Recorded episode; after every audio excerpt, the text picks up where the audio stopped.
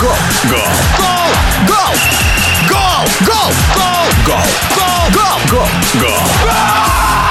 Галопом по Европам. Нападающий Манчестер Сити Эрлинг Холланд продолжает удивлять футбольных фанатов по всему миру. Он стал первым с 1931 года игроком английского клуба, забившим 50 мячей за сезон. На счету 22-летнего норвежского форварда 34 мяча в английской премьер-лиге, 12 в Лиге чемпионов, 3 в Кубке Англии и 1 в Кубке английской лиги. В чем секрет успеха молодого дарования? В эфире спортивного радиодвижения чемпион СССР 1991 года, обладатель Кубка Советского Союза Дмитрий Галямин.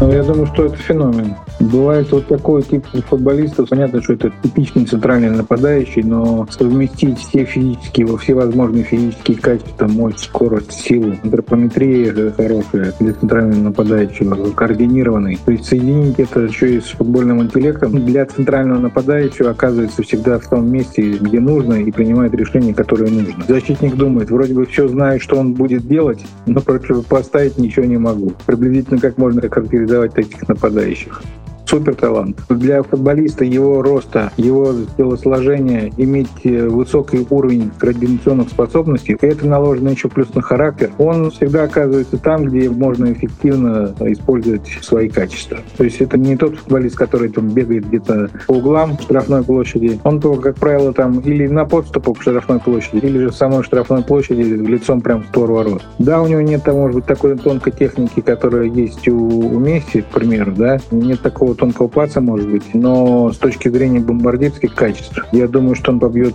все рекорды. Он может и сам решить, и от партнеров получить эту передачу использовать. В данный момент он достаточно универсальный футболист. Выбор позиции, штрафной площади и техническое исполнение, это, я думаю, что со временем не убавится, а наоборот прибавится. Если он будет играть в той команде, где у него будут хорошие ассистенты, он наколотит очень много. Если пропадет скорость, а это ну, неизбежно будет 33, 34, 35, то тогда время покажет, насколько он адаптируется к другому стилю игры. То есть он будет играть, ну, как и многие возрастные нападающие, практически в штрафной площади. И думаю, что накопленный игровой опыт просто позволит ему не снижать показатели по забитым голам.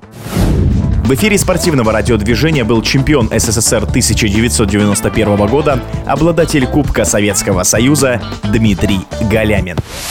Голова по Европам.